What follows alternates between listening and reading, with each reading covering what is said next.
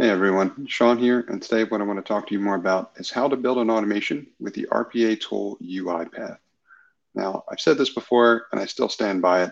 In order to leverage the automation tools that are available, like robotic process automation or RPA for short, to automate various tasks and projects and create a big boost to efficiency for your firm, you don't really need a lot of deep technical knowledge.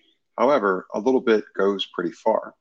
As such, I'm going to be sharing more with you about common concepts as it pertains to software engineering, as well as the terminology when using specific tools in order to complete these projects.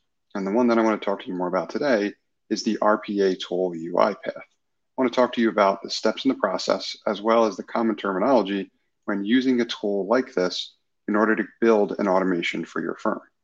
Now, the example that we'll use is we'll say that your firm wants to take a ton of data out of a spreadsheet and input it into some other kind of ERP or enterprise resource planning piece of software, which you could just think of as any cloud based tool that you might use where you're storing data and using it for another purpose.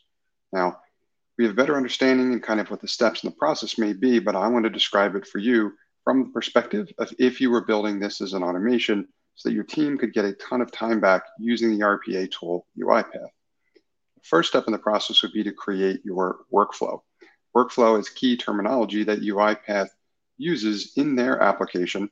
And what you can think of as a workflow is essentially the entire process that you'd like to automate from end to end. In UiPath, they refer to that as a workflow.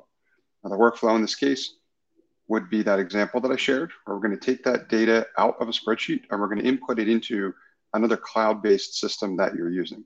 That's the automation in this case. And UiPath, that's going to be better known as your workflow. Now, the second step in the process is to build out your sequences. And those sequences are a component of your workflow. You can think of a sequence in UiPath as a major component in the process that you'd like to automate. Two, two such examples of what that might be in this case are taking that data out of Excel or a spreadsheet and inputting that data into your cloud-based tool. Those would likely be two separate sequences that you would need to build in this UiPath workflow. Now, the third and essentially final step in this process in terms of what you need to build and the common terminology you need to know is creating the activities. Now, an activity in UiPath is a specific step in a specific sequence, which again makes up that workflow.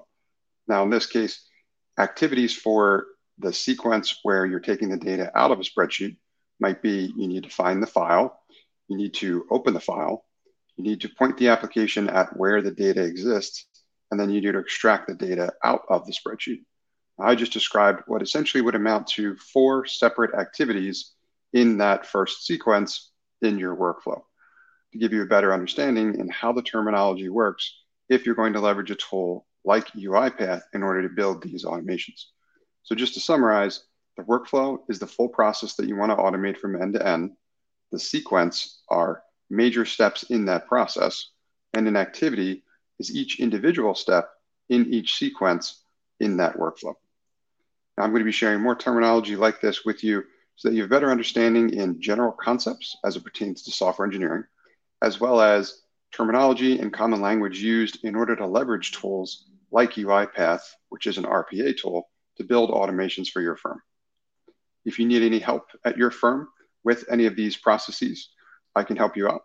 To learn more about how, please visit my website at nxtstep.io or email me directly at sean at nxtstep.io. And I want to thank you for engaging with my content. I hope that you found it valuable. Hey folks, Sean here, and I want to thank you for engaging with my content and encourage you to sign up for my free five day video email course called Bottleneck Buster.